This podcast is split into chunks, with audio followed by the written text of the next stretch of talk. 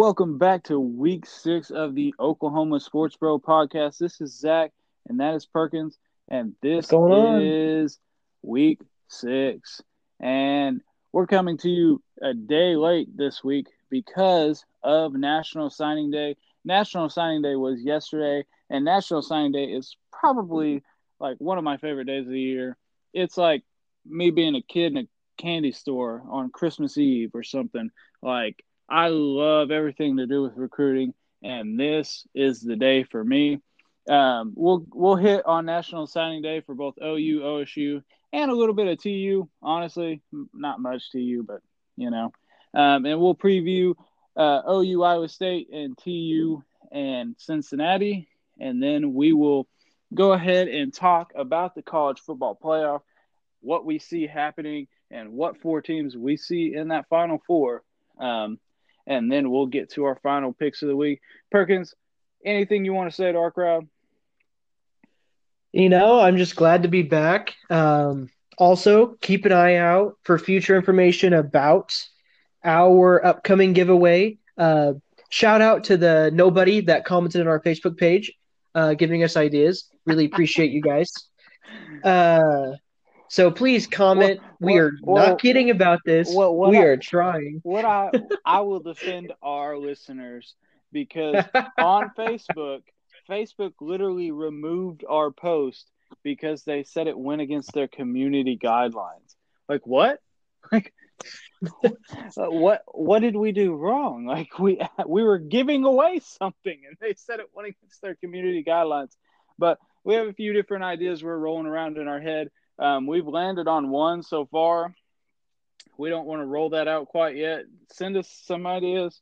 Um, if you have anything that you think would be awesome to get, obviously we're not giving you like Xbox One, uh, Series X, but you know we'll do something great for you. Um, but go ahead. Hey, and who knows? If you're the first and only person to comment, you'll be the first and only person to win. So well, and also one thing I'll say: if you can secure at least one Xbox One X or even two Xbox One X's for both of us, Series X's, Series X's, sorry, um, Series X's, I personally will rig this contest so you win.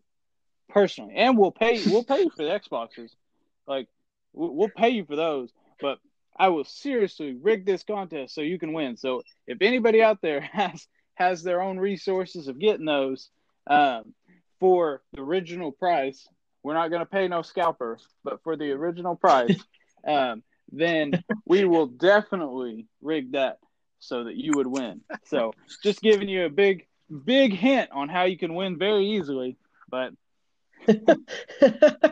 we are desperate, can't find one anywhere. Uh, we're kind of joking, kind of not. So let's go ahead and get into our podcast this week. The first thing we're going to go ahead and cover is National Signing Day because that's the thing I want to get into the most. National Signing Day is always huge every year for OU. Ever since Lincoln Riley has taken over, recruiting has became the forefront behind games, of course, but recruiting is, seems like the second most important thing to Lincoln Riley, and he hit it on the head again this year. Um, Lincoln Riley has a bunch of different recruits. I think in total we could end up with four or five stars. Right now we only have two committed, but we could end up with four or five stars by the end of everything, and then a bunch of four stars and I think only one three star in Danny Stutsman, but Danny Stutsman's a very underrated player. I don't think three stars is good enough for him. If you watch this film, he's a lot better than that. But just saying, I think Danny Stutsman will be a guy when he gets to Oklahoma. He might need a year or two to develop, but he will be a guy when he's here. Um, but other than that, couple big things, big notes from this week and this National Signing Day. Oklahoma does get the commitment of Savion Byrd. Savion Byrd this week was hinting towards um, a lot of experts were saying he was going to SMU. He ends up committing to OU. He's a top 10 offensive tackle in the land. And um, I think it's a huge get for OU. with their tackle situation right now. Um, and OU could honestly land another top 10 offensive tackle by the end of everything named Tristan Leigh. All signs point to Tristan Leigh committing to OU on his, um, I think it's his January 2nd date, um, which is probably the U.S. Army All American Bowl or one of those All American Bowls. Uh, so I think OU has a good chance of landing him. Honestly, he might have signed early and just be hiding the fact that he signed early. Um, and he is a five star. He's probably, if not the best offensive tackle in the nation, he's one of the best offensive tackles in the nation. So he's a pretty exciting guy. And the last guy I kind of want to cover over OU before I turn it over to Perkins to talk a little bit um, is Kamar Wheaton. Kamar Wheaton is a five star running back out of Texas. And from what I've heard, Kamar Wheaton does not like to talk, does not like to talk to people, doesn't like to talk to his recruiters. He just doesn't like to talk. And to me, that's kind of weird, but you know, to each their own. Um, from what I'm hearing, uh, is Kamar Wheaton hasn't talked. Uh, so, little um, preface to this Kamar Wheaton has narrowed it down to two schools. One is Alabama, and the other is Oklahoma. Um, and if you're thinking, wow, Oklahoma's going up against Alabama, that's probably not going to end well for us. Well, I have some good news for you. Kamar Wheaton has not talked to Alabama in over two months, from what I'm hearing. So, all I'm saying is that sounds like a pretty good, pretty good indicator of where he's going. Um, but in all honesty, Kamar Wheaton is a very quiet guy, so maybe, maybe he pulls the rabbit out of the hat and tricks us all. But I don't know. I am not seeing it that way. Perkins, what do you want to say about Oklahoma's signing class?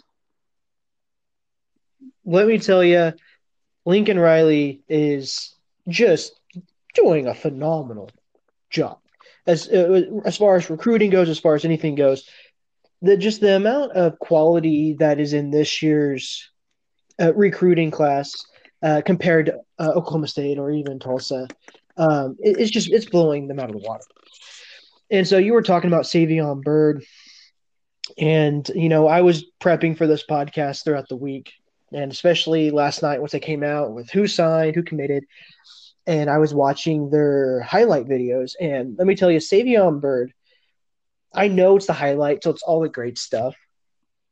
But I used to be an offensive lineman, and what he's doing is not easy by any means. He was it was like it seemed like every play he was pancaking somebody.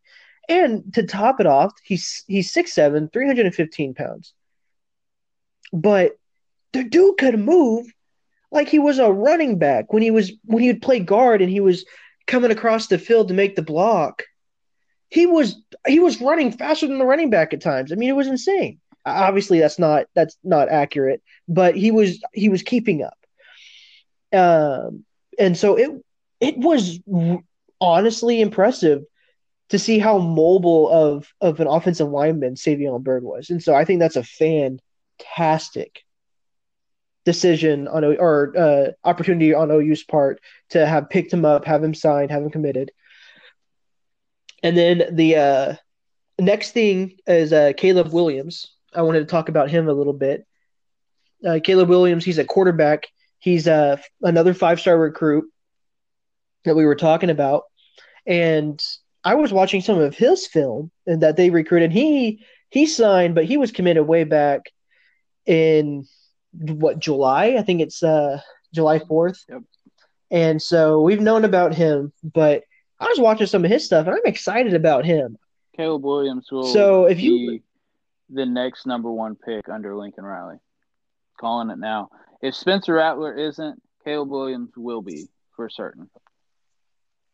Oh, I mean, so watching his film, this dude, not only is he like kind of like a smart, get out of the situation, get rid of the ball kind of quarterback, he's fast. He is a scrambler. I was watching his highlights, and most of them were him just running down the field and scoring 60, 70 yard touchdowns, and no one could touch him. He was just weaving in and out of traffic like you're driving in Texas. I mean, it was crazy.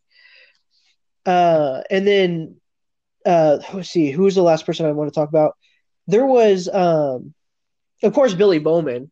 I mean, just he. What I saw of him, he was playing wide receiver. I think he's just an all around good pick. Um, but I think the guy, I, I don't have much more to say about him. I'm just going to kind of leave it at that. But the next guy I was looking at was Kamar Wheaton. You know, you were talking about him undecided. Now, mind you, he is forecasted at uh, by Futurecast on Rivals.com. This is where I'm getting a lot of information from. Uh, so that way you guys can fact check me if you don't believe me. But uh, the Futurecast says that he is 89% likely to commit to OU. And then the fan Futurecast, so fans uh, say there's about a 59% chance, both of which are over 50%.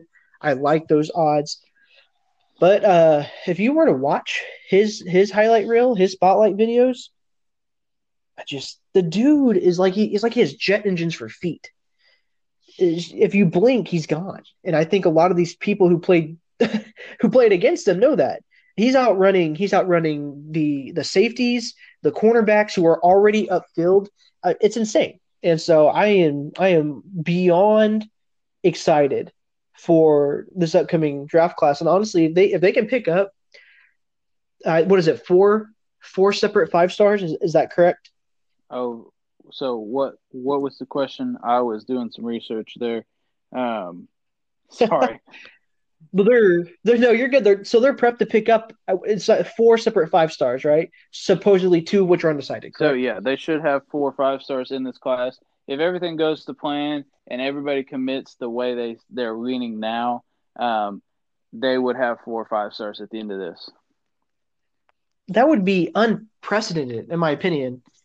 I just that, that would be so great for OU, and I think it goes to show the power that Lincoln Riley is is just broadcasting into the NCAA. And every coach Lincoln Riley hires, he hires first for their obvious football ability, but if they can't recruit, Lincoln Riley's not hiring them. I, am serious. Lincoln Riley's big thing is recruiting. They're not getting hired if they can't recruit. Lincoln Riley's hired a young staff that connects with kids. He's doing what he needs to do to get these big name recruits in the door, um, and he's doing it well. Um, and you can see it just on the defensive side of the ball this year. Like they've actually improved, which is weird because every year, like, is the defense ever going to get better? Is the defense going to get better? And this year they have. They really have. Our defensive line has been dominant. Um, we've seen some of our cornerbacks, our freshman cornerbacks come in and make big plays. That is all because of recruiting. All well done recruiting. Um, and I think this year is just going to add to it. We're going to have a couple of new pass rushers. We're going to have Ethan Downs and Clayton Smith. I haven't mentioned them. I don't think either one of us have mentioned them yet. Ethan Downs and Clayton Smith are going to come in this year and absolutely light it up. Both of them are pretty um, great pass rushers. Um, and Ethan Downs is a OK Preps kid, um, and m- many tout him as the best player in Oklahoma this year. Um, it's kind of between him and the guy who committed to Texas A&M. I'm not even going to say his name because I'm disappointed that he didn't go to OU. But you know, um, between him and Ethan Downs, Ethan Downs is probably the best player in the state this year, and um, so this this recruiting class is just really shoring up things on the defensive end. Um, a little bit of concern on, at the linebacker spot, not necessarily next year, but the year after that. We don't have anybody so far really coming in at that spot. Um, so we we do have a kid in the 2022 class named Kobe McKenzie who's already committed to OU. Um, but other than that, we really don't have much there at the linebacker spot. So we need to be watching out. Um, this next year will be crucial in the linebacker spot. So, but another thing that you need to keep in mind is the transfer portal this year is going to be unprecedented. The transfer portal, there are going to be so many kids transferring after this year because you're going to see kids who didn't get to visit the college they wanted because of the coronavirus, or they didn't get to do whatever, they didn't get to play. Their school didn't play as many games as they wanted to. He didn't get as many play minutes, whatever the case may be. There's going to be an unprecedented number of transfers this year. And in all honesty, because of the coronavirus, I bet um, I will almost lay money down that the NCAA will give emergency um, certification so that they can play right away next year. So that's something to be watching out for. Um, tons of kids in the transfer portal to come.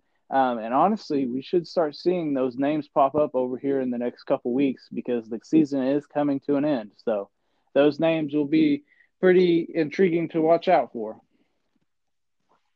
That's all super true, and I I think that'll be very interesting to see just who switches where, um, because that could really change the tide. I mean, I'm not saying one player makes a team, but one ta- one player can surely help it. I mean, uh, look at Zaven Collins. I mean, he's the leading force in a in a defense that has no right to be. I say has no right that you know is close to not having the right to be as dominant as they can be. Um, but you know, sticking on the line of defense, I think one more player that we should definitely mention before we move on uh, for the for the Sooners that's coming in in sixth class. He's not high rated in the stars, but I think he's kind of going to be this kind of like underdog almost. His name is Isaiah Coe. He is a defensive tackle, and this guy, it's like when he's on the line, it's like people don't block him. He he he does his his uh, swimming moves and and his and his moves to to get in and out of blocks perfectly. And I believe I heard an interview or something. I could be wrong. I don't think I am though. Saying that you know this kid, he's so confident in himself that he he said that he would be willing to go up against anyone in the NFL, any defensive tackle in the NFL, and go head to head with them, and he still thinks he could beat them. Any offensive lineman, any defensive tackle, he he thinks he could beat him. He's so confident. And if you were to watch his tapes, his name's Isaiah Coe. He he looks that confident. He gets down. He's quick. He can get to the quarterback before the quarterback even finishes his step backs to look down the field. It is, is insane, and I am I'm excited to see him, and I, I think he'll be a great replacement once Ronnie Perkins gets through his four years if he's not already a senior. Yeah. One thing I'll say about Isaiah Coe, a lot of people have him on a downside because he's a JUCO transfer.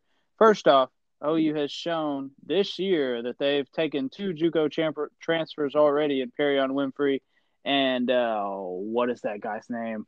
I can't remember it right now. I just put myself on the spot and I forgot. Um, but um, with Perrion Winfrey and their other JUCO defensive tackle they took last year, um, and they've both played amazingly this year. But and that also being said, is him being a JUCO defensive tackle. He's a weird. He's kind of a unicorn defensive tackle out of JUCO because he has three years of eligibility left. He still can play for three more years, so that basically makes him a high schooler minus a year. Which, in all honesty, if you're a good enough defensive tackle, you're leaving after three years anyway. So that that is pretty good news for the Sooners. Um, looks like they're trying to shore up their defensive line fairly well. Um, but that that kind of covers most of the Sooners. We've hit on the highlights of the Sooners class. Um, let's let's move on to Oklahoma State. So Oklahoma State kind of has a very Oklahoma State like recruiting class. They they're ranked like 37th in the rivals rankings. But if you look at who they got, like there's nobody there that's just like jumping off the page. There's nobody there that's like, oh my gosh, they got him.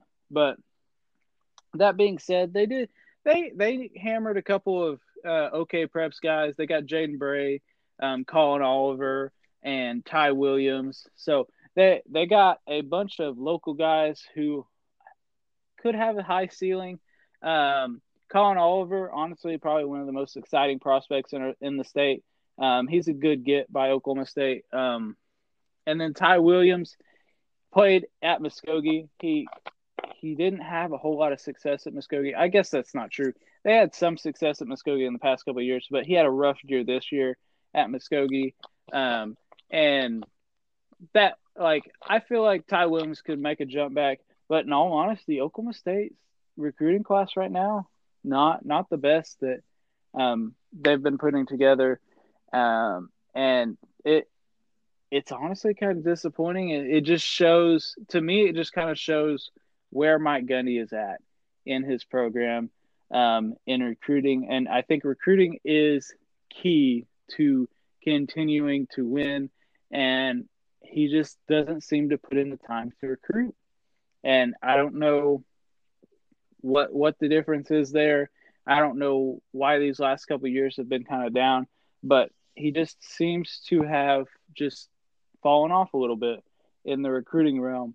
Um, and maybe that might be partly because of the political statement he made over the summer with wearing that OAN shirt. Like some some kids just look into those things and they don't want to play for a coach like that. So who knows? Um, I'm not going to harp on Mike Gundy too much on this one. Oklahoma State's recruiting class, in all honesty, kind of disappointing this year. What what do you anybody stand out to you, Perkins? Anybody you want to really cover? I mean, I've been trying to look through their spotlight videos, and it, there's no one that's as flashy as you know Savion Byrd or Isaiah Coe or um, shoot, what was his name? Uh, Caleb Williams. Uh, you know, Kamar Wheaton. There's there's I'm I'm trying to to to to build up OSU, but there's a lot of uh, what's what's a not so bad word a lot of normal players. Uh, you know i don't i don't want to say they're bad players but it's just a lot of players who they were good on their team. You know they were good enough to to get a d1 spot but not good enough to get a big d1 spot. Um, it's i mean there's not really anybody that i really truly want to to point out, other than the fact that I like the last name of their new old lineman they just picked up, ETN. You know, um, I wonder if he has any kind of relation. Uh, I I never looked He's into it. So I don't know. There's no way he has a relation to Travis Etienne. that I mean that'd be cool. You know, maybe he's a really fast offensive lineman. Uh, I, I mean, all jokes aside, I no, I don't. I don't. I really don't. I'm. I wanted to, and I. I promise. I looked for probably a solid two hours going through videos, just trying to find someone I could praise. That's like, oh man, this guy really stands out. And really, I mean, no, I. I, I got nothing. I mean, Collin Oliver, like you said, really is the kind of the biggest standout. He he knows how to read his gaps. Um, he made a few good plays, got a few safeties, making a fast play a running back, fast play a quarterback. Um, he knows how to read the lineman to know when a guard's pulling to follow it. But other than that, you know, just that good awareness. So I guess I could praise him. But other than that, there's really really not much to talk about myself. yeah. Uh, I, I like how all the OK Preps guys are in there, but in all honesty, like I I don't feel like Oklahoma missed out on any of the guys that committed to Oklahoma State. Like, I feel like Oklahoma got the guys they wanted, and they did not want to settle for the guys that were in the state of Oklahoma. And I know there's a big push and a big like want to from fans that say you need to recruit these Oklahoma kids. And my argument is no, if you can get a better kid from Texas, go get the better kid from Texas. There's no way you should be getting a kid um, that isn't going to make an impact on your team just because they're from Oklahoma. The, and the argument that they're going to play harder for your team is just absolutely asinine to me. Like, a kid's not going to play harder because he grew up in Oklahoma. Like that, like a kid's going to play as hard as he wants to play for the team he commits to play for. Like, so I'm not going to get off onto that. That's a whole um, RJ Young segment, and I just or I don't have any respect for RJ Young he just he's kind of one of those sports guys who just yells and gets followers because he yells his opinions really loud and tries to make the most radical stance. So I'm I'm not even going to talk about R.J. Young. He just kind of disappoints me. Um, but in all honesty, he he probably he won't ever listen to this podcast and he won't ever even know that I exist. So who cares? I guess. Um, but well, you you know you gotta you gotta tell me though. So you're telling me that you don't think that we should recruit Oklahoma players just because you know because you know football's not about winning it's about making sure everyone plays right like that that's the point right It's just to make sure that everyone gets their trophy. No one actually wins the playoffs it's just for fun. They're not really competitive. They just want to make sure everyone my, plays. My big, my big thing you know. is RJ Young. RJ Young's argument is that the Oklahoma players are as good as any of the players we're getting, but Oklahoma State continuously gets these players that Oklahoma doesn't, and yet Oklahoma State is always below Oklahoma. Like that's kind of awkward, you know. There's only a couple players that have left the state of Oklahoma that I'm like, wow, they could have really helped. Like Dax Hill, Michigan, he could have really helped Oklahoma.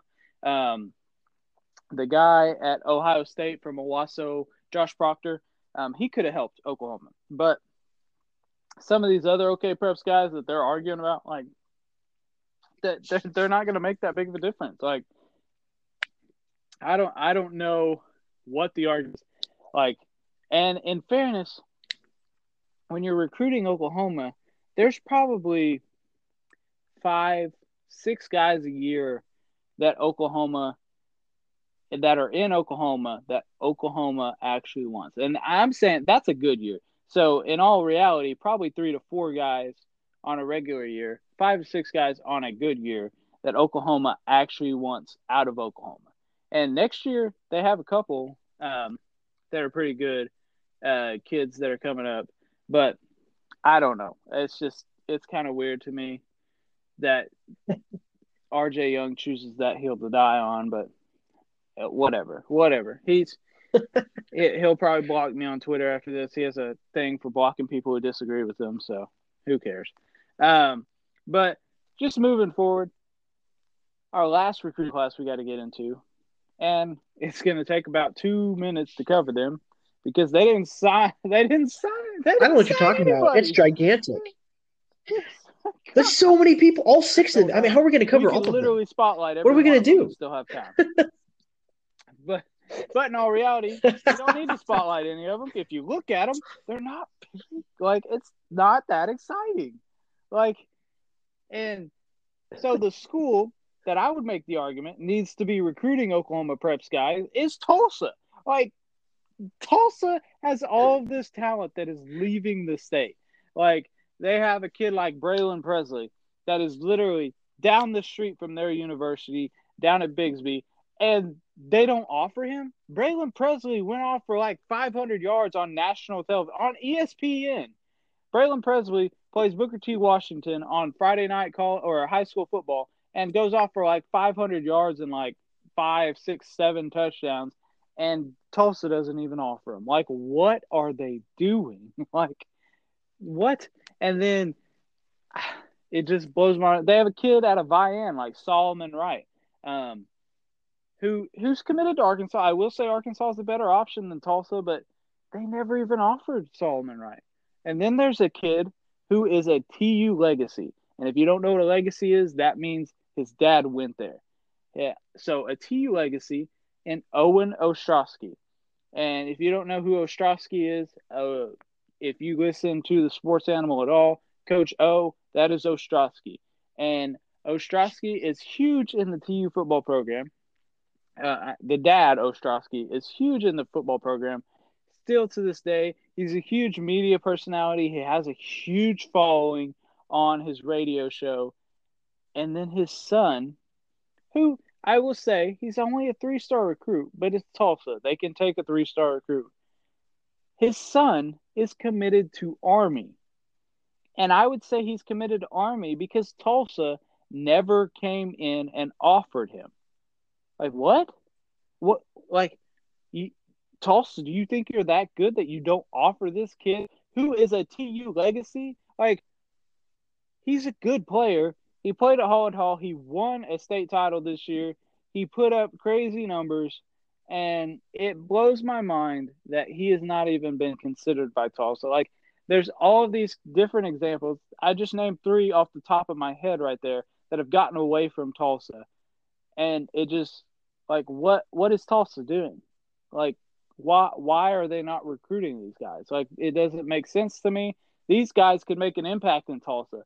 Like Tulsa's not the same tier program as OSU or OU, but these guys can make the impact, and they could probably make an early impact as well. So, I I don't know. that that just kind of irks irks me the wrong way. But what what do you think about this recruiting class? Man, I you know I I spent some time very shortly, and I, I I looked through. I say shortly because it took me like thirty minutes to look through all six, and um, you know a lot of these guys, I'm I'm watching their tapes on Rival, and a lot of them only have one or two clips, and that's it for their their four years they were supposedly playing ball, one or two clips, and like that's okay. You have a clip. I just what is what is Tulsa doing? Like you said, they have they have so many people in their backyard. I mean, Tulsa in itself is a big city with a lot of like different suburbs and stuff. You, you know, you got uh, places like uh, Bixby, Jenks that are just like Jenks is literally just across the bridge, you know, to Tulsa. You know, Bixby is the far side of Tulsa. Uh, you know, so to speak. And so, like, what are the are these recruiters? Are they are they too good? To to to reach out to these guys? Do they not have confidence in themselves? I don't understand. What's the harm in just saying, "Hey, we're here"? And a lot of these guys, you, you can go down the list of people you're naming. I'm not even sure Tulsa is on the list of offers, and just and is is Tulsa kind of having like a blue collar mindset where they they're too good to need any what more blows, players. What, blows uh, my mind is you, know, you say and, that Tulsa hasn't offered these guys. Tulsa hasn't. You're right. Tulsa has not offered these guys. And what blows my mind is Braylen Presley, the kid I was talking about out of Bixby, he has an Oklahoma State offer. Mm-hmm. His brother plays at Oklahoma State. I will say that. But he has an Oklahoma State offer. If he's good enough to get an Oklahoma State offer, he's good enough to get a TU offer. Like, recruit TU. What are you doing? Like, TU goes down to Texas consistently and just gets like the third tier kind of guys that out of Texas. Like, they get the guys that they're good. They played in Texas. Obviously, they're pretty good, but I don't know. So, I think Tulsa just kind of got confused because they do have a Braylon on their upcoming class. It's just not. They just have a different last name, and maybe maybe the recruiter, you know, they were talking, and the guy said, "Hey, go get this guy," and he was like, about thirty minutes later, he was getting ready to make a phone call, and he was like, "Crap, I got two of them here which one do I call? He just happened to call the wrong dude. And maybe that's what happened. Um, but they ended up calling, you know, Braylon Braxton, quarterback out of Frisco, Texas, like you said. And going off Texas, man, of their six recruits, three of them are from Texas. so and there's nothing you know, wrong with I just, Texas kids. I'm not making they, that argument at all. Texas is no, good, there's not. Texas no, is probably the best high school football in the nation. But like I don't know. Like you're you're struggling to get these kids. It's just there's and, plenty and of people. You could literally get a bunch of kids out of your own backyard. You have successful programs in Owasso, Jenks, Bixby, Union, all winning state titles. Holland Hall, um, all these different state title winning teams. Metro Christian in Tulsa. All of these teams are in Tulsa or within 15 minutes of Tulsa. How are they not better at recruiting their own area? Doesn't make sense to me, but whatever. Um, anything else you want to add to that before I move on? That, there's there's really there's really not, man. Uh, there's I don't think there's much more instead of you know just hitting, now that we've dogged on Tulsa enough, let's talk about how they how well they've done this year. and let's cover or preview the TU Cincinnati game. TU has been a surprise this year. TU has made it all the way to the AAC Conference Championship game, um, where they go to face Cincinnati. Tulsa, honestly, they've been led by Zaven Collins. Zaven Collins projected first round pick, and he's a finalist for ooh, I forgot the linebacker award. I can't remember the name um, off the top of my head, but he's a finalist for that award. Um, or I think it was the semifinalist uh, for that award and he he's led this team very well. Tulsa's offense has struggled in the first half. They, I guess, they don't warm up before the game. They wait for the first two quarters to warm up, and then they start playing.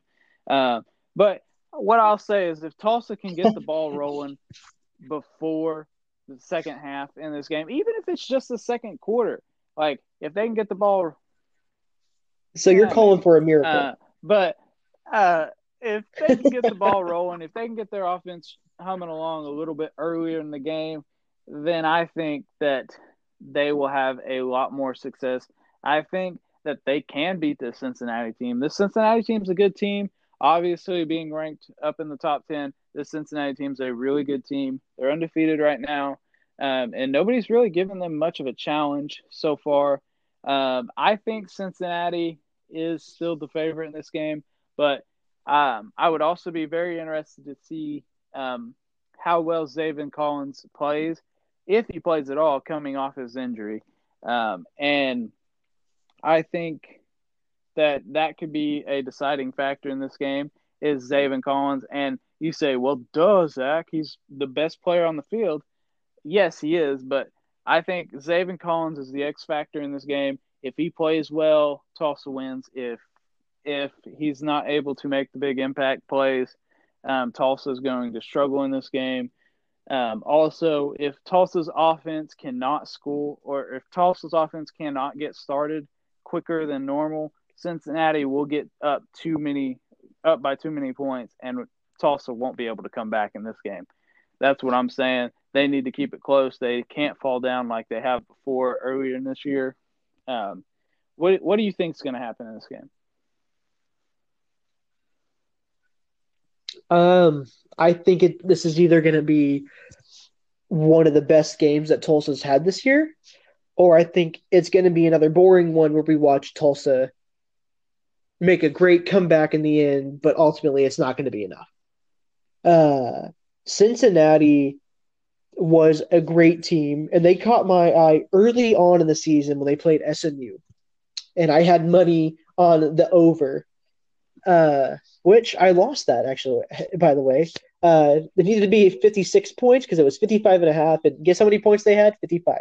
So, um, uh, total, by the way. But Cincinnati's a good team. They score a lot of points. I mean, a lot of their games are over 30. They've scored at least 30 points. I mean, they played East Carolina and it was a good game 17 or 55 to 17 cincinnati wins. That's a pretty big shutdown on a team that has been going toe to toe with a lot of teams within the same you know league as them. And i want tulsa to come out and i want this to be the best game of their lives. I want them to come out and not have to rely on Zaven Collins. I know that's not going to happen but in my mind you know is so I want to be correct here. So Zaven Collins, he's this is his last year, right? This is his senior year. He's potentially going to the draft, projected right? first. He's a projected Or is that first next round year? pick. He should be gone after this year.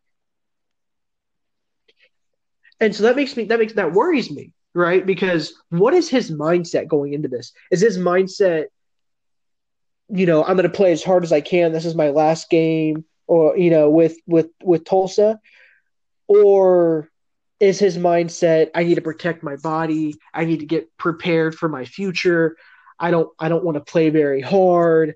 You know, like I I, I think a lot of that's going to be where is his mindset and how will that affect the rest of the team? Because if if if he's this big leader for the team and he's not into it, I'm worried that the the morale of the team might start to kind of dwindle a little bit because you know he's he's the big star for the Tulsa team. And so I think another thing comes out is that yes, the offense needs to come out quick, but if Zaven doesn't show up, then the defense might not show up. You know, they just they might be pulling off of his energy. The last game. Who cares? It's been a weird season. You know, or they'll come out, let's win this championship. Let's play, let's show that it doesn't matter if you're undefeated because you're playing uh, Tulsa freaking University. We're going to win this game. We're going to show you what it means to be a comeback team because God knows they're not coming back until third quarter. But you know, I I want Tulsa to win this game. I desperately do, but I think it's either going to be like a like 35-36 game or 36-35 game with someone coming out on top thanks to a lucky field goal or maybe someone throwing someone else's shoe and then they get a field goal from that.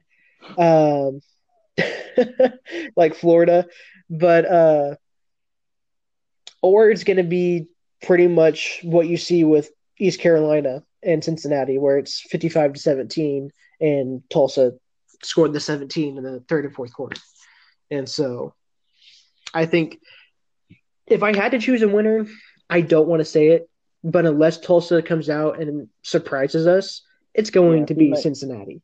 He made it, it, it is. He made me. It's going to be Cincinnati. Cincinnati to win, and I not not not in a way that yeah. I don't think Tulsa's had a great season, but Cincinnati's a great team. Like to me, they're yeah. They had a good and season. Th- this is just a good Cincinnati team. Tulsa, I I I will be shocked if they win this game. I guess shocked isn't the right term. I will be more surprised if they win this game. Um, it's they've got a good chance, like a good opportunity to win, um, but it Cincinnati is definitely the favorites. Um, but yeah. but moving yeah. forward, moving on from that game, our other conference championship game that involves an Oklahoma team this week is the OU Iowa State game in the Big 12 championship down in Dallas, down in Jerry's world. Um, but this game kind of this game is setting up to be something spectacular. It's a top 10 matchup now. OU comes in at the final rankings or the second to final rankings at number 10. Um, so that makes it number six Iowa State versus number 10 Oklahoma. And Oklahoma is looking to avenge its loss to Iowa State earlier in the year.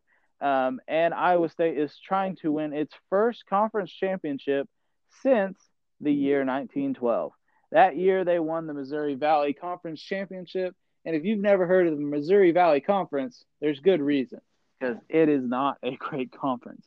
But um, moving forward from that, uh, OU, and this was pointed out to me by Perkins earlier in the day, OU gets slided in the Big 12 awards earlier today when they were released. OU's defensively did not have a single guy on the first team, all defensive team. Um, and and blows my they, mind. they had a few guys on the second team. They had three, I believe, three or four on the second team. But like you had a guy like Isaiah Thomas go off on the defensive tackle position and he doesn't even make first team. Like what? You have the top rated pass rusher in Nik Bonitto, mm-hmm. um, a semifinalist for a national award, Nik Bonitto, and he doesn't even make the Big 12. He, Nik Bonitto didn't make the Big 12 first or second team. Like, what's wrong with the Big 12? Like, what are they doing? Like, uh, and all I can say is Perrion or um, not Perrion Winfrey, Perkins, Ronnie Perkins is going to come out pissed off. I think Iowa State just got screwed. I think the Big 12 just set it up to where Iowa State's going to get beat by 50 because these dudes are pissed. Like you you could Yeah, I saw Did you see what, what they were all tweeting? tweeting. I mean, they were all Yeah, he was he was not so, happy. I, like I I think that this sets up to where OU's defensive line is going to come off its hinges and absolutely go at Iowa State. And not that they weren't already, but I think this isn't going to be pretty for um, this Iowa State team.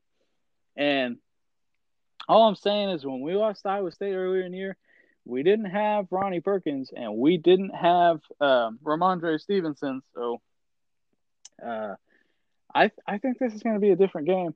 Um, my feeling going into this game, and I don't like saying it because every time I say something like this, it goes the opposite direction. But my feeling going into this game is OU's going to win, and OU's going to win big. Like if I, like, I'm feeling like OU's going to dominate this game from start to finish, and I don't like saying that at all because I don't like picking it on an OU game. I I'm, I would never place money on an OU game because I would be too intense. I'd have a heart attack during the game. But this game is intent like this game is setting up to where OU is going to be favored.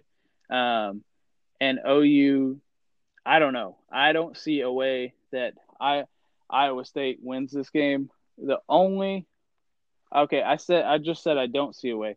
The only way I think Iowa State can win this game is if they hit Charlie Kolar to, um, or if OU continues to mark Ch- Charlie Kolar with Bookie. If they um, mark Charlie Kolar with Bookie, then OU will get beaten this game because Bookie cannot cover a six foot seven Charlie Kolar when he's barely five foot seven himself. I know the roster says he's like five ten, but good God, when he's up against Charlie Kolar, he looks so short. Um, and that's coming from a short man myself. So I like I, if we can't find a way to co- hey, I'd say we're if average we can't height. find a way okay. to cover Charlie okay. Kolar, we're in trouble there. Um, but other than that, that is the only advantage I see Iowa State having in this game.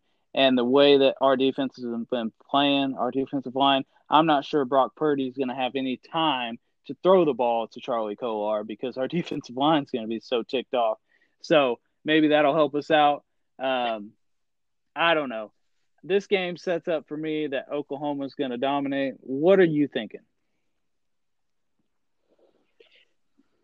You know, I think Oklahoma is going to come out and they're not going to. I was talking about what is Tulsa's mindset going to be. I don't think Oklahoma gives two tiny little poops about the mindset. They're going to come out and they're going to have made it to, to first string, maybe to second string, you know, and the, I think the only person that walked away having a good day was the freaking fullback, Jeremiah Hall. You know, he he, made first team. Um, I'm pretty sure, and you know he was happy about it. But I think he's the only one. But you know, I guess fullback wise, not a lot of teams typically use their fullback to you know to a great extent. And so, you know, good for him. But you know, you talk about some of these powerhouses like Ronnie Perkins and uh, Rhamondre Stevenson, and I honestly I don't I don't understand it. But then again, I'm not paid to understand it.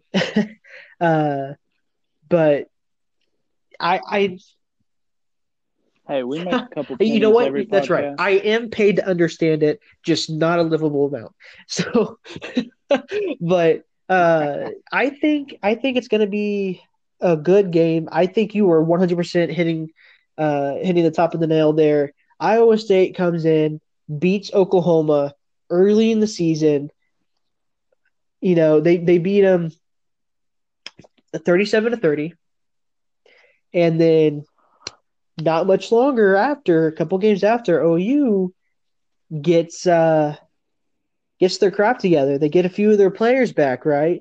And then all of a sudden you see them take off against Texas Tech, 62-28 against Kansas, almost completely shutting out Kansas, 62-9. I, I just I think if OU goes out and they don't play like they did against Baylor, I think they'll be fine. Now, you said, what does Iowa State have to do to win?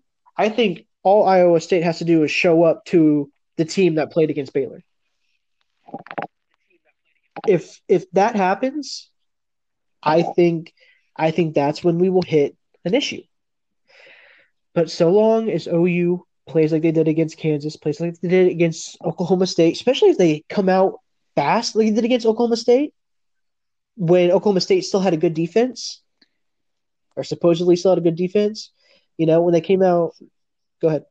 See, my thing is a Lincoln Riley offense with two weeks to prepare for Iowa State is not going to come out slow. So that that that's your argument right there of them losing or a chance of them losing. A Lincoln Riley offense isn't coming out slow like they did against. To be fair, though, so yeah, with with two weeks to prepare. Be, they I'm did have two weeks to prepare for Baylor prepare. though, because you had the game on Oklahoma State November twenty first, and then you had Baylor December fifth, which I believe is two weeks later. Yeah, but if you remember, West Virginia game was the weekend in between that, and that game got canceled on about Friday. So it wasn't two weeks to prepare, and they were dealing with a bunch I, of COVID. I issues. guess that that I guess They're, that like, does defend it. So I can see your argument. All I'm saying is, so long as they come out full power, which I think they are. I don't think I don't. As of right now, knock on wood, not trying to jinx them. I think as of right now, I think they are doing okay on COVID protocol. I don't think that they're lacking too much as of as of today, which is Thursday. And so hopefully that holds out until Saturday. And so I think that as long as that all works out and everything is okay, I I I don't see an issue with this game. Now, what I would like to see is that this game is a start of about what is it, three or four miracles to get them into the top four.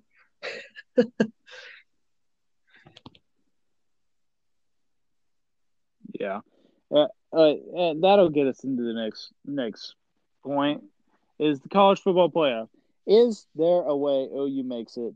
My answer simple. Oh, there is a way. No. Like, and I understand. I, I understand. There's a way, but is it going to happen? My answer is no. There's definitely a way, but the answer is no. It's not going to happen. They have to have Ohio State lose. They have to have Clemson lose by like 70. They have to have Notre Dame lose. If if Clemson doesn't lose, they have to have Notre Dame lose by 70. Um, there's no way Alabama doesn't make it, in my opinion. So I like it's just a big old pile of crap and I don't it's it would take a whole lot of miracles to come through for OU to make it to the playoffs. Um, so and I I desperately want to see OU in the playoffs. Don't get me wrong, but I just don't think it's going to happen. It's it's too much to hurdle now. Um, I could see a way where Iowa State would make it if they were to win this game. But Oklahoma, I think Oklahoma's too far down to jump all these hurdles that they need to jump. Um, and I desperately want to see this defense in a conference or in a um, uh, playoff game, but it's just not looking like it's going to happen.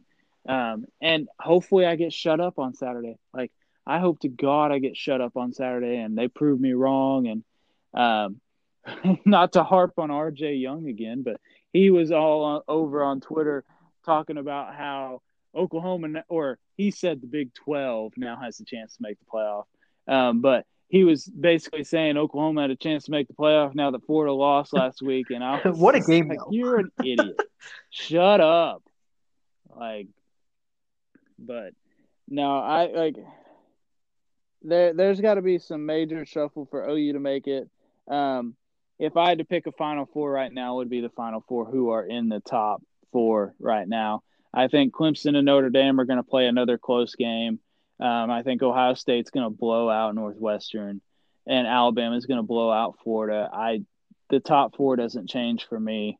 Um, OU finishes with a strong that be like a eight nine game win streak it's a good year. We build off of it and we go towards 2021. Um, but I, I'm I'm not sure that OU has a chance to make the playoff, and that makes me sad. But um, w- what do you think? What like what do you think about who's going to make it? Who do you think's going to make it? And what do you think about the chances of OU? So let me tell you, I think OU can get to the number one spot this week if now, this is a big if. If everyone except for OU can follow in Florida's footsteps and just start throwing everyone's shoes. So if each team will just take one shoe off another player's foot and just oh. chunk it, I think I think OU's in it. I think they got the first place spot. Uh, maybe they can play like Georgia or Cincinnati, you know, just really take care of business there. But uh, in reality, the four the four top are I don't like to say it, but the four top are really, in my opinion, some of the four best teams out there right now. Alabama, Notre Dame, Clemson, Ohio State.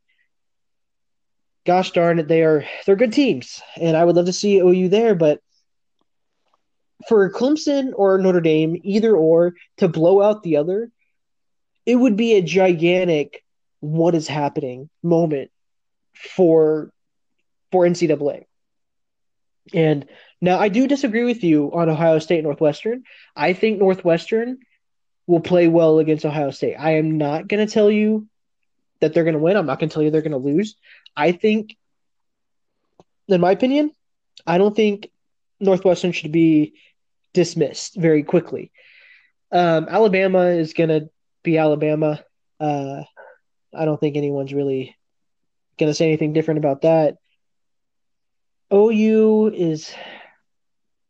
It would be amazing to see them jump all these hurdles. I don't know if it's possible. Um, maybe all these teams out there will listen to us and they'll throw everyone's shoe, but I, I don't think that's going to happen. I think there's a lot more involved than caring about OU for them. So uh, there's that, and Alabama, Notre Dame, Clemson, Ohio State. I think that's going to be a, it's going to make for a good playoff. Uh, I would love. I wish Ohio State would have taken the call out and had played OU. I think that would have been. I think that would have been a great game. Uh, I think it would have been good prep for OU because if they could have beaten Ohio State, uh, that would have been freaking fantastic. Uh, but I think Ohio State was too scared, and so that's why they didn't accept it. But other than that, I, I that's kind of where I stand on all that.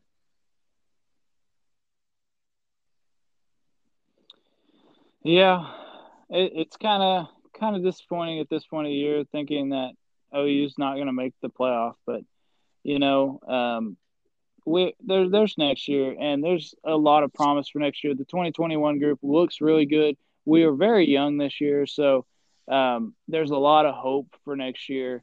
Um, so I don't know. I think next year will be great.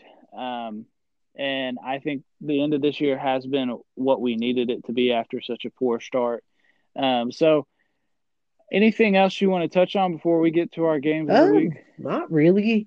Uh, although I, for those of you listening who don't know why I'm ragging on like throwing a shoe, uh, it's something that happened last week with Florida. In case that joke has been missed. If you don't know, like like, if you don't know what happened, then you're not listening to this podcast. Like if you know anything about sports, you saw that. Like the most idiotic play Florida gave LSU. Like, that upset. down.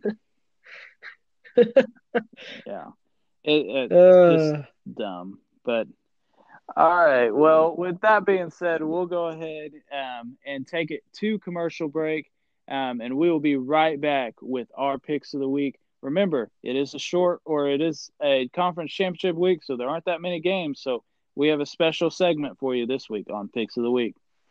We are back with our picks of the week this week. This is a special picks of the week this week because going into our final week of the season, our final conference championship week, it's kind of weird. Me and Perkins both have basically the same record. Um, because of one of my games was canceled last week, I have won fewer games, so technically I have the better record. But I will be giving that up to Perkins for our final week where we wager all of the marbles. We're going to go pick all three of the same games this week. So we have to have a winner at the end of this week, unless we all, I guess, unless we both pick the same way on both games, which I don't see that happening. Um, but that being said, um, picks of the week is going to be special, and the winner. What what what do you want to wager on this, man? uh, you know but You know, last time we did a wager, we did Buffalo Wild Wings, right? A- And so- he still hasn't paid up. So just so Hey, y'all know, hey, you're the one that you know has trouble getting out. Okay, no, I'm kidding. But you live uh, you live three hours away. It's not my fault you're never home. hey, a man's got to work. But uh, okay, so I don't, you know, it's this is a good question. You know, do we want to do we want to wager more food on it? What what do we want to wager on this? Do you, do you want what do you want to put on this? You think just another dinner, or something something bigger, something smaller? We'll we'll go with just another dinner Okay. on this one, and then we'll have a special one to preview our playoff game as well, or all four play or all three playoff games as well, and we'll uh we'll pick on those, and then that one will be a big Okay. big winner. That sounds good to Right me. there. Yeah, yeah. So, So I, so what? Do you want to do another Buffalo Wild Wings, or do you want to do somewhere like fancy? Well, by fancy, if you mean a place that's more like $25, $30 a plate, that's fine. But if you go like fancy, like hundred dollars a plate, fifty. I'm thinking like plate, Texas de. Brazil So out there in Tulsa. Well, that's ah, that that's like, ah, that's that's probably yeah, $50 that would that's right there about that hundred dollar mark. Forty five bucks a plate. We go at lunch though if you want that thirty five dollar cheaper meal. All right, yeah, let's go. Texas All right. All right. Well, with that being figured out, let's go into our first pick of this week, which is going to be Tulsa versus Cincinnati, the game that we kind of talked about quite a bit. And let me tell you, I I am torn because because right now the um oh shoot, what's the word? I'm trying to think of the word. It's a 14 and a half point favorites right now. Uh, spread. That's the word I'm looking for. So the spread is 14 and a half points. And so a part of me really wants to say that Tulsa will not lose by by 15 points essentially. But another part of me is like they they probably will. And so I think I think I'm going to go Cincinnati. I'm going to take the risk that Cincinnati has to win by 15. So I I'm I'm po- I, I think Cincinnati can win by two touchdowns and and, a, and essentially a field goal. And so I think that's where I'm locking in is Cincinnati. All right. Well, very early on, our picks are going to differ. Okay. Um, I definitely think that Cincinnati is going to win this game, but I do not think that they cover the spread in this game. I think Tulsa, Tulsa has a great defense. Tulsa, if you look through the one game they lost this year was to Oklahoma State, and even then they only lost. I think it was by like seven or ten points. I don't think Cincinnati covers the spread. I don't think Tulsa's defense will allow that, um, especially if Zaven Collins plays the way Zaven Collins can play. So, um, obviously, very very front out of the gate. Where picks are differing. I love that. Um, I can't wait for you to take me to Texas de. Oh, you're saying that, but you know, we were pretty even on our picks, and I picked some games that are that you were like, "What are you doing?" and I was right. So we'll see. But I think that's going to bring us into our number two of the week: Ohio State versus Northwestern. And now I, I touched on this earlier, and I said don't count out Northwestern.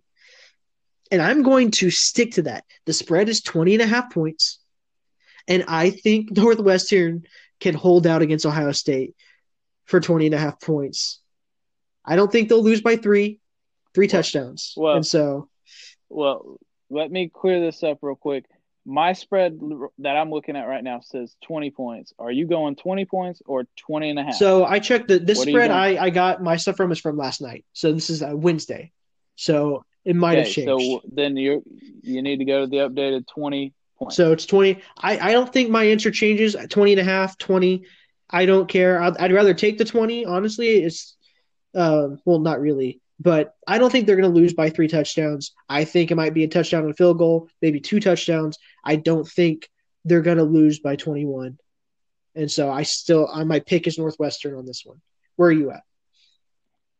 Well, I think we might go opposite on every pick this week if we're going to go like this because I 100% think Ohio State's about to blow this game out of the water. I think they'll win by um, easily 20 points in this game. Um, maybe I'm too high on Ohio State this year, but Ohio State has been dominant, and I I, I really don't think that um, Northwestern really stands a chance this Saturday. Um, so that being said, I I'm gonna lock in Ohio State by 20 in this game. Okay. Okay. And then our the biggest game of this upcoming week, and no, it's not OU, in my opinion. The biggest game of this week is a game that if you've been a longtime fan of us and you've listened to all our podcasts, which I think there's just a barely a few of you out there, then you know about this pick. Because this pick is one of our first ones that we did, and it was a heartbreak for me. And it was a glorious win for Zach. Clemson versus Notre Dame. The rematch I have been wanting all season. Clemson has their quarterback back. They got Trevor Lawrence. They're going to be able to take on Notre Dame again at full freaking force. And I am excited about it. The spread right now is 10 and a half points. I th- believe that's still correct. Again, this is from yesterday. 10 and a half points. Uh, let me find it real quick. It is still 10 and a half points. Fantastic. So 10 and a half points. And my vote is going to Clemson. I think that this is, I said this back when they had it. If they had their full team, Notre Dame would not have been in that game like they were. I 100% am a believer and I am confident that Clemson will win this game by with with at least two touchdowns, maybe three ahead of, of Notre Dame. I don't think they're going to blow them out like we need for OU to be able to get in there. But I do think that Clemson is going to show up and say, "Hey, you got lucky last time. It's time for you to sit down." And so, well, darn, this kind of kind of kind of counter counter climactic because this week the the final pick of the week, the biggest pick of the week. I think we agree. I don't think there's any way. Uh, well, I say that a lot. I think that Clemson is going to very easily cover the spread. Um, Clemson last time they played should have played a lot better. They struggled to get out of the gate with DJ Uiagalelei, which I know I butchered his name, so whatever. But they struggled to get out of the gate with him. Um, once they found the rhythm, he played amazing. But when you fall down 14 to a top five team on the road, um, it's hard to recover. And it was just too much for them to recover. Obviously, they take it to overtime, they lose, but they also had a left tackle out in that game, which in overtime came big into effect with those two sacks. Um, and then they also had a couple of uh, defensive linemen who were out for that game. So I think with those guys back, that Clemson dominates this game. I think that it will. Um, it honestly is not going to be that close of a game. Um, I don't think it's going to be the blowout that OU needs, like I said, or like you said. Um, but I still think that Clemson wins this game. Um, and it'll be it will be a fairly um, not as exciting game as it was last time because last time was probably the second best game of the entire year. So double um, overtime.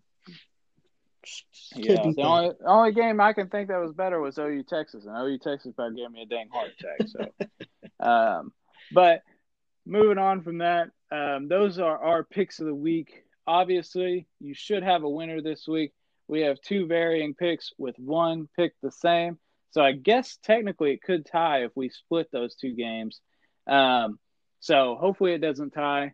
If it ties, I think Perkins still owes me Texas de Brazil. If it ties, that's just going to make the playoffs works. even that better, even that much bigger and better. So, all right.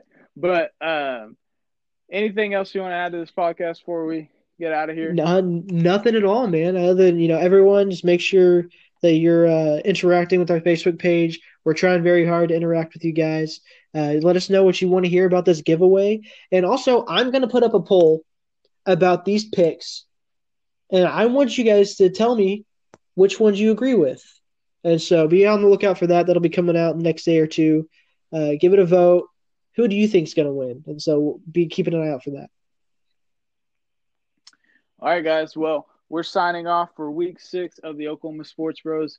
This is Zach, and that was Perkins.